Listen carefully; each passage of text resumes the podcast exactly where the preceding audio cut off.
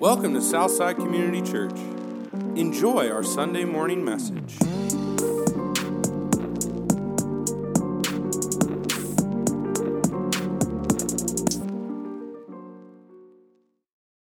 All that to say, we're about to jump into Ephesians 5.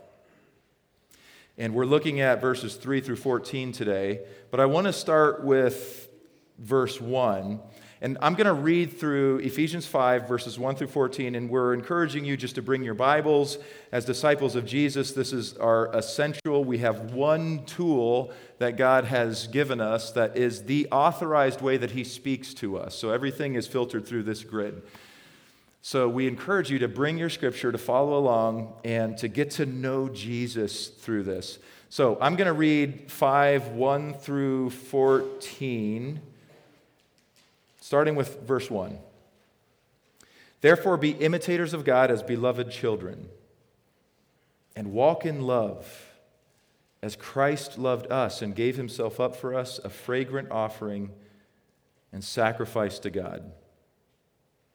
But sexual immorality and all impurity or covetousness must not even be named among you, as is proper among saints. Let there be no filthiness nor foolish talk, nor crude joking, which are out of place, but instead let there be thanksgiving. For you may be sure of this that everyone who is sexually immoral or impure or who is covetous, that is, an idolater, has no inheritance in the kingdom of Christ and God. Let no one deceive you with empty words, for because of these things, the wrath of God comes upon the sons of disobedience. Therefore, do not become partners with them. For at one time you were darkness, but now you are light in the Lord. Walk as children of light, for the fruit of light is found in all that is good and right and true. And try to discern what is pleasing to the Lord. Take no part in the unfruitful works of darkness, but instead, instead expose them. For it is shameful even to speak of the things that they do in secret, but when anything is exposed by the light, it becomes visible. For anything that becomes visible is light. Therefore, it says, Awake, O sleeper, and arise from the dead, and Christ will shine on you. So, how are we to relate to the world around us? The last few weeks we've been talking, we've been learning through Paul what does it look like to relate to one another as a church? If Christ has done the heavy lifting and at a spiritual level has united us together in Him, what does it look like for us to now begin to act as though, by faith, as though we are united together in Christ? So, Paul's been dealing specifically with how do we interact with one another? How do we treat one another? And now he shifts a little bit and he's going to talk about how do we interact with the world around us? How do we interact with people outside of the church?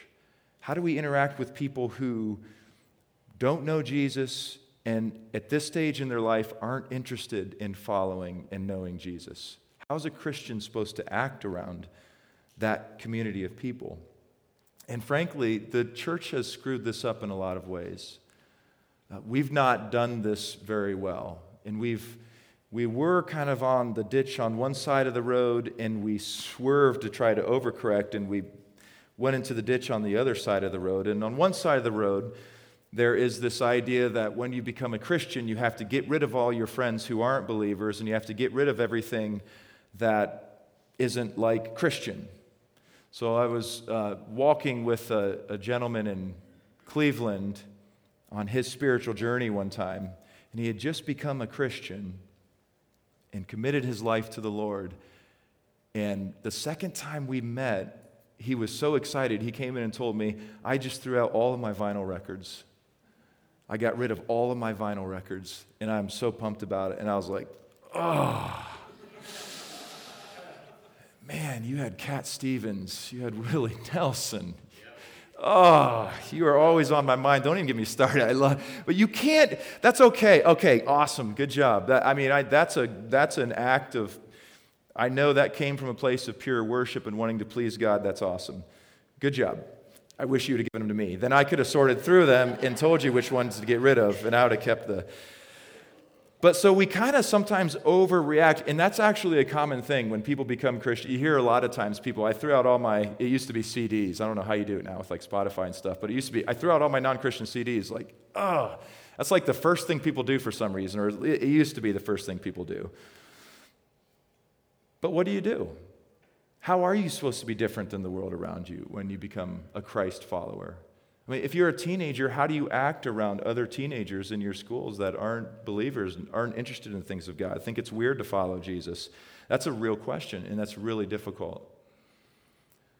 But we also tend to make a mistake on the other end of the spectrum. And there's another crowd of Christians, and I would say that this is what we need to be more careful of here. There's another crowd of Christians that don't think you should act different at all from the rest of the world, you know, for the sake of relating to them. And for the, you know, Paul was all things to all people, so we should be all things to all, all people too. There's a crowd of Christians that, you know, we want people to think that Jesus is cool too.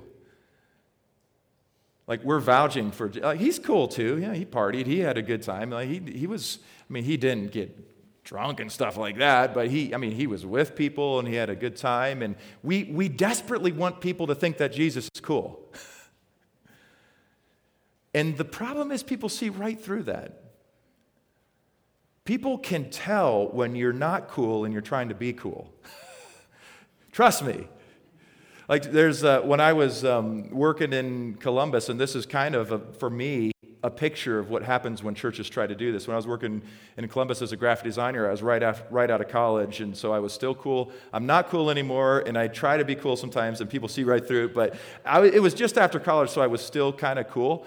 And I was a graphic designer, and we had this client from Longaberger, which is this basket making company, and it's still around actually. I thought they were done, but they're still around. And they were really fancy, they were a really big company, really respected at the time in the Hilliard area. And so we had this representative come to, come to where I was working and meet with me and my boss and a couple other designers. And um, he was wearing business casual. He spoke very, you know, very soberly and he was very serious. And then our boss was like, I'm going to send Grimmy out and a couple of these other young guys out there to help you out and kind of get a vision for what you want for this place. We were doing work for him. So he's like, okay, good. Well, I look forward to seeing you there. So we went out and met this, went out to this place. It's this giant basket, if you've ever been there. Longaberger, I don't know if it still is, but it used to be this giant basket was the headquarters. And we were like, this is weird. We walked in there, and the guy came and met us. He had this weird, he was trying to wear young clothes. He was trying to talk really young. He was using slang and like hitting us and stuff, kind of like what I do. Like, and he was very exuberant, and we're just like, are you trying to relate to us, dude? We got work to do. Let's just get the work done. Like, you don't have to be cool. It's all right. You, we're going to work for you. And I think that's sometimes how people feel about the church. Like, the world doesn't care if Jesus is cool or not. And we sometimes want to, want to change him so that he appears to be something that he isn't. What they want is something solid and real. They don't want him to be an imitation of the latest trend. So that's the other things that we, we tend to do when we want to relate to people outside of the church, which I think is unhelpful. When we're walking with the Lord, we live by a different ethic. And in verse 3 through 5, he starts, Paul starts to tell us here are some ways that you're different than the world around you. And so he says in verse 3 sexual immorality and all impurity or covetousness must not even be named among you. And he says you, you shouldn't even joke about it. It's not funny. It's not something to joke about. This is an area where you have to be disciples of Jesus, cannot be like the rest of the world in this area. This is one of many areas. This is just one that Paul is zeroing in on. John Piper makes an argument in this passage specifically that Paul is talking particularly about premarital sex. And he gives uh, some pretty good reasons for it. And I think he probably is right. If we look at the broad sexual ethic of Scripture, it can be summed up by saying that we were designed to marry a person of the opposite gender and stay with them in that commitment for life. And within that monogamous male female lifetime commitment to one another, that is the place in which we can enjoy this most intimate type of relating to another person. That's Scripture's sexual ethic, but in this case, it's just premarital. I think he's just talking about premarital sex. Now, why is that important? Why is Paul talking specifically about that? Because the only safe context in which sex is meant to be enjoyed is with someone who has committed themselves to you in every area for the rest of your life and for the rest of theirs. Someone who has demonstrated that commitment to you in an official, sanctioned way. Yes, even sanctioned by the state, I believe. Like some people say, well, we're, we're, I mean, spiritually mentored, but we're not, you know, technically mentored by the state yet, but who cares what the state says? Well, I think probably God does actually care about that because that's one of the ways that we're a witness to the world around us. When you marry someone, you're saying, I permanently commit myself to you, my emotions, my possessions, everything that I am, everything that I have, I commit it wholeheartedly to you for life. I'm never going anywhere. You're safe. I commit my finances to you. I say this often in premarital counseling uh, as we get closer to the wedding day when we're talking about finances. The person that you're sitting next to in just a few weeks has legal rights to all of your finances. Are you okay with that? That's the context in which it's safe and good and right to enjoy this intimate type of relating. Verse 6 says, Let no one deceive you with empty words, for because of these things the wrath of God comes upon the sons of disobedience. Kenneth Wuest, in his book Word Studies in the Greek New Testament, says what he's implying here, what Paul's implying here, people giving hollow advice without any substance to it. Advice that is specifically intended to make you relax in your convictions about sin. So it's someone, it's you having a conviction about sin, which is what the Spirit does. And you should always have a conviction that's on the back burner that He's working on in your life. If, if you don't, then you need to make space for Him to communicate because it means you're perfect if you don't have something that He's working on you with. But it would be like someone saying, You need to relax about that. I mean, it's okay. Have, you know, it's not a big deal. You can partake. You're, you're allowed going a little bit further. It's not a big deal. That's empty, hollow advice that's not grounded in truth. And so it would be wise and it might be helpful to see what Jesus thinks about people who give advice that loosens our moral convictions and causes us to question our moral convictions. Let's see what Jesus says about that. If you want to, you can put your finger in this section of the Bible and go back a little bit to Luke. Luke chapter 17, verses 1 and 2. Because Jesus has some thoughts on this as well. And he said to his disciples, Luke 17, 1 and 2, temptations to sin are sure to come. In other words, you don't need any help being tempted to sin. Nobody needs help with that. It's going to happen. Jesus guaranteed it. But woe to the one through whom they come. The person that just says, dude, relax, it's okay, it's not that big of a deal. You're, you're getting a little bit too serious about this Christian stuff. And Jesus says, It would be better for him if a millstone were hung around his neck and he were cast into the sea than that he should be, cause one of these little ones to sin. Jesus took it pretty seriously, and that's not, that's, that's a warning to us too.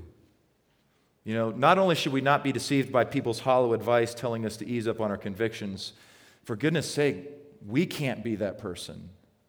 we can't be the person that's uh, just relax. It's okay. You can go a little bit further. God's not going to care. He's not like a killjoy. You're fine. He forgives you. You're good. We can't do that. That's bad news. Jesus is not glorified in that. He doesn't like that. So we have to be careful about speaking really loosely about an area where someone has some deep convictions because we decide what to say out of love. That's what constrains us. Love constrains our speech. And we just don't want to lead people astray. All right, verses 7 through 10. Therefore, do not become partners with them, for at one time you were darkness, but now you are light in the Lord. Walk as children of light. For the fruit of light is found in all that is good and right and true, and try to discern what is pleasing to the Lord. It says, do not become partners with them. And partnership involves shared participation in an activity. You know, I can be friends with anyone. It doesn't mean I'm going to do what they do. It doesn't mean I'm going to do everything that they do. Of course not. But I can be friends, and I can be loving, and I can be kind, and I can be respectful. You know, that's what our burden is. But we don't have to participate in everything everyone does. I think this is where we need to be careful as a church. Jesus was a friend of sinners, but he never sinned. He would go to anybody's house, but he wouldn't do everything that everyone was doing in that house. When Jesus walked into a room, the conversation changed. It was the power and the effect of his presence. When he sat down at a table, the conversation changed. I guarantee you he's going to have something to say. I was struck, I'm reading very slowly through Luke, and I was struck that Jesus was at someone's house and he addressed, he was at a Pharisee's house and he addressed every single crowd, every single member of the crowd. The Pharisees, the people who were sitting around the table, he said, By the way, you guys who are sitting around the table, don't take the best seat in the house. Take the, the least seat, the furthest from the front, and let the host move you up. And by the way, you Pharisees, I mean, he spoke to everybody. When Jesus was in the room, the conversation changed. It just did. We don't become partners with darkness because we are light, because of what Jesus has done for us, not because we're special, not because we're more moral. That's just not true. We've been rescued. We're dead people who have been made alive in Christ. That's what it means. And we're living into that new identity that God's given us. And this is also why it's not wise for a follower of Jesus to marry someone who isn't interested in Jesus. Tim Keller talks really well about this. He's like, why would you marry someone? If you're a follower of Jesus, that means at the very center of your being, the most important person, thing, priority in your life is Jesus Christ. There's not even a close second. You can take everything, you can't have Jesus. As long as I have him, I'm good. That's how a Christian lives. That's how we manage the suffering of this world. And we have people around us, and we have spouses and, and kids and family that we adore and love and support us. We have a church that supports us. But at the end of the day, if I have Jesus, I'm good. That's what a Christian lives like. We actually believe that. And so, why would you marry someone who the most important person in your life, they yawn at. Who are you going to talk to? I mean, I want to talk about, about Jesus all the time. There is nothing more interesting to me than him. There is nothing more beautiful to me than him. Why would I want to marry someone that he's not important to them? Now, we're, we all are in different stages, and Kara and I have both been in different stages of Jesus being more important to one than the other. And that's just natural, and that happens. Um, but at the same time, if you're not pursuing Christ, what are we here for? Why are, what are we talking about? Like I said at the beginning, are we talking about the Browns? That's going to get really uninteresting really fast. I want to talk about Jesus. Let's go there. We're not partners with the darkness because we don't have a lot in common with them. We love them, and our desire for them is to know Christ like we know Christ. All of life is a mission, friends, all of it. And that's why deep community can only really be found in the context of a network of relationships in which people are wholeheartedly going after Jesus together. And that's what we're trying to do with the hospitality nights and with the um, discipleship pods that are coming up. We don't make decisions based on what will feel best in the moment, which is how you make decisions in the darkness, spiritually speaking. We make decisions based on what will please the most important person in our life, and that's Jesus. So, verse 10 tells us, it goes there, and try to discern what is pleasing to the Lord.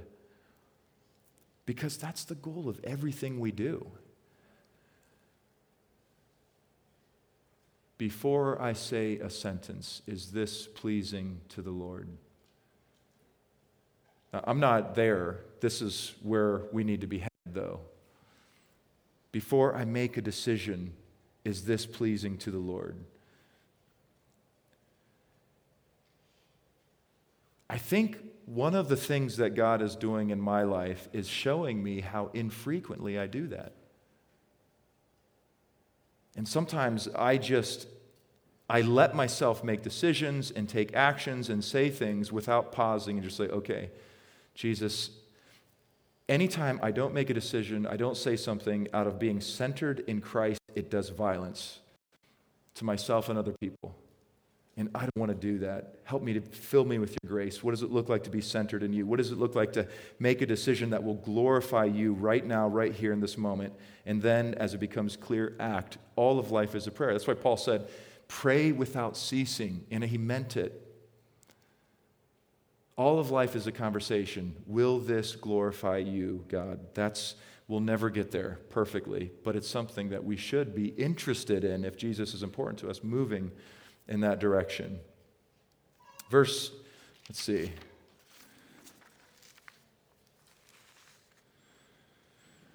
Let's go to verse 11 through 14.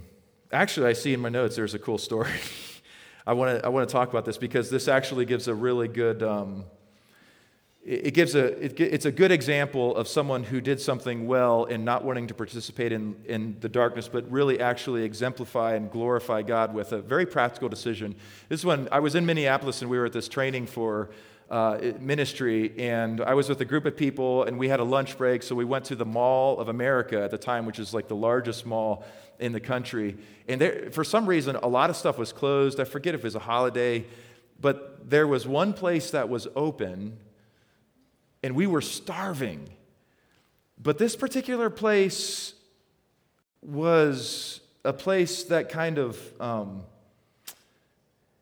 it, it, it put i'm trying to i got to figure out how to say this. Um, it put women on display in a way that was kind of derogatory.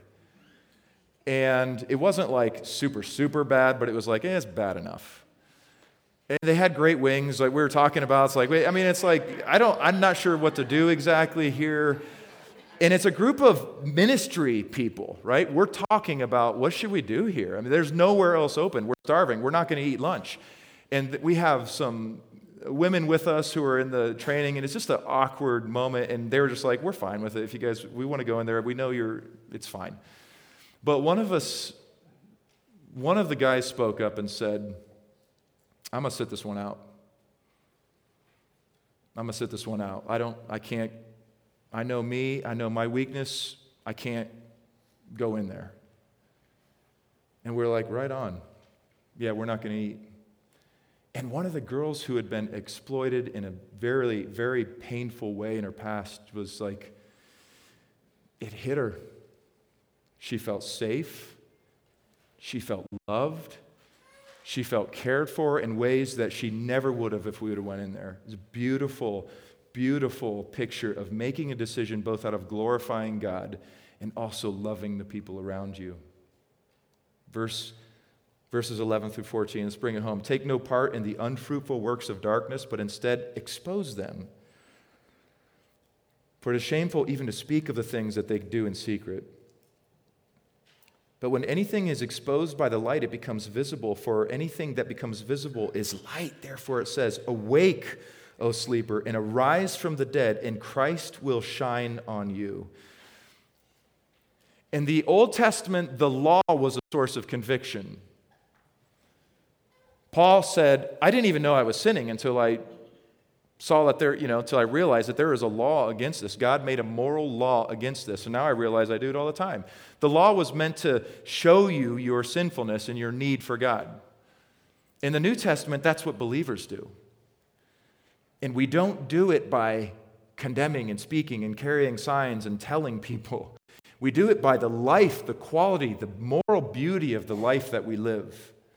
We ought to be the most gracious, kind, gentle, loving, patient. That sounds like fruit of the Spirit. People that anybody in your neighborhood knows who aren't in Christ because their sins will be exposed through your humility and through your kindness. That's how it works. That's what this means.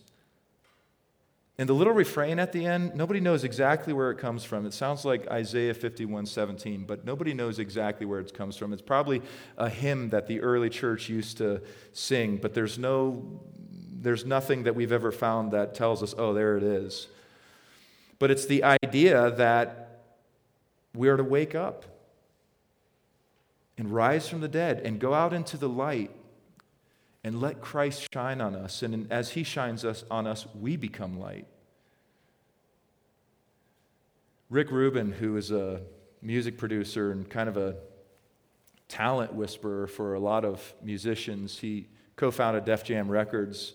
And he has this. He has this reputation of taking a musician who's just kind of going through the motions in the industry and making music that people that'll sell. And he, he kind of has a reputation of getting them to a place of writing from their authentic voice, which is a really hard place to write from. And they just blow up then. He's, a, he's an interesting cat. And he, for a long time, he was extremely unhealthy. He lived what they call a night lifestyle. His, the days were backwards. He would sleep all day, and then he would get up as the sun was setting. Then he would get up and he would go to work and work all night. He was um, very unhealthy, had a lot of health complications, part of it because of that. And he ran across a doctor online he found this doctor and he started to reach out to him and ask advice. He was reading everything it said. What, he, what the doctor was saying, it just seemed very natural, and he had some great results with people who were changing their, their life because of the advice that they were taking from this doctor. So he reached out to this doctor and he said, Hey, um, I, I really need your help. I don't care how much it costs. What do I need to do to like have you personally kind of mentor me in these things? And the doctor said, Well, actually, I quit medicine and I'm trying to get into the, you know, I'm, I'm writing music. And Rick's like, I can help. I know something about that. The doctor ended up going and living with Rick Rubin. You know what the first thing he had him do? He said, Every morning when you wake, or eh, evening right now, when you wake up, go out in the sun for 20 minutes. And just like wear a swimsuit or something. Just get as much sun on you as you can for 20 minutes. So Rick Rubin did that the first day, and he's like, it's like 6 p.m. And he's just like, oh, the sun is so bright. This is killing my eyes. I hate this. I hate living in this. This, this light is just too much. I hate this. I feel exposed. It's just feels gross. But he did that every single day. First thing he did when he woke up. And pretty soon he started getting up a little bit earlier. And then he started actually enjoying and not being annoyed by the sunshine. And then he started actually loving the sunshine, loving the light, and wanting to get out of bed earlier and earlier. And before he knew it, he was getting up with the sun. And he started making different decisions, uh, lost a ton of weight, started eating better, started doing all sorts of things that was, was helping his physical health. And it started with just this one little thing of going out in the sun first thing for 20 minutes every day. And he kind of became an evangelist for it. For people who are stuck in these old sleep patterns that don't like being outside, that just want to be inside all day, he kind of became an evangelist for get out in the light. There's so much more to live for. Like, I know we're all looking slack jawed at these glowing little screens, but there's a whole world out. Get out in the light. And that is a beautiful metaphor of what we have to offer the world in Christ. There's a world that is desperately searching for meaning in the dark.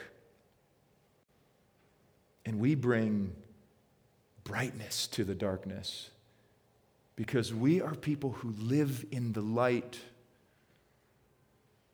whose lives have been changed by the light. And so we don't go to our friends who are living in darkness and be like, it's okay, yeah, just keep doing it. You know what, actually, I'll, I'll come join you in the darkness. I'll do that with you. I'll just, I'll, I'll be miserable with you. Um, we say there is a better way. And there is a better God, there's a better King, there's a better Father. And once you learn to live in the light of who He is, you actually become light for others. That's how we relate to a world who is desperately seeking for meaning in the darkness. There is none there. They're all dead ends. Every trail is a dead end. We know the way home. Let's pray.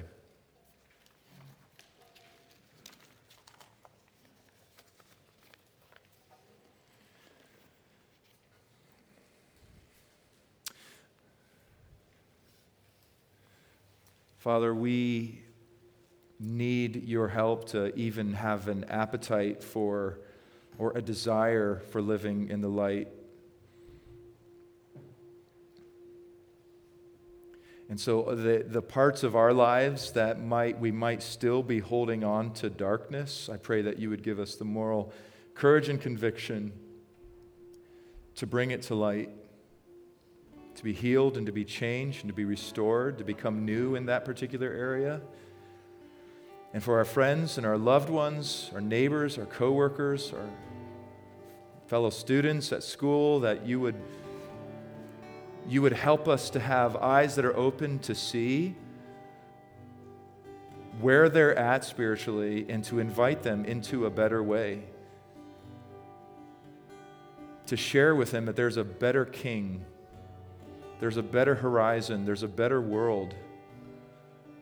That living in the light and becoming light itself because of a relationship with Christ brings so much more weight and meaning and beauty to our own lives and to the people we love and to the world around us than anything we could possibly find in the darkness. And I pray that you would help us by making this concrete so it doesn't just stay at some philosophical idea level, but that each of us, by your Spirit, would be shown how we can better walk in the light and better glorify you. In Jesus' name, amen. Thank you for listening. Check out our website at southsideworcester.com.